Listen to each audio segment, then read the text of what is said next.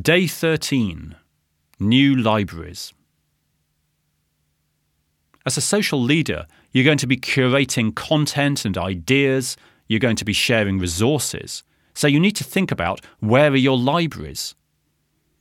When I grew up, the library sat in the village and I'd walk out to it and walk in and choose a book. But as the nature of knowledge has changed in the social age, the places where that knowledge lives has moved.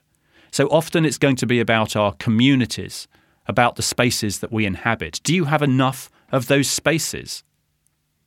Are you just engaged in spaces that you know, or are you actively reaching out, finding new sources of knowledge, new viewpoints, even sources that you disagree with?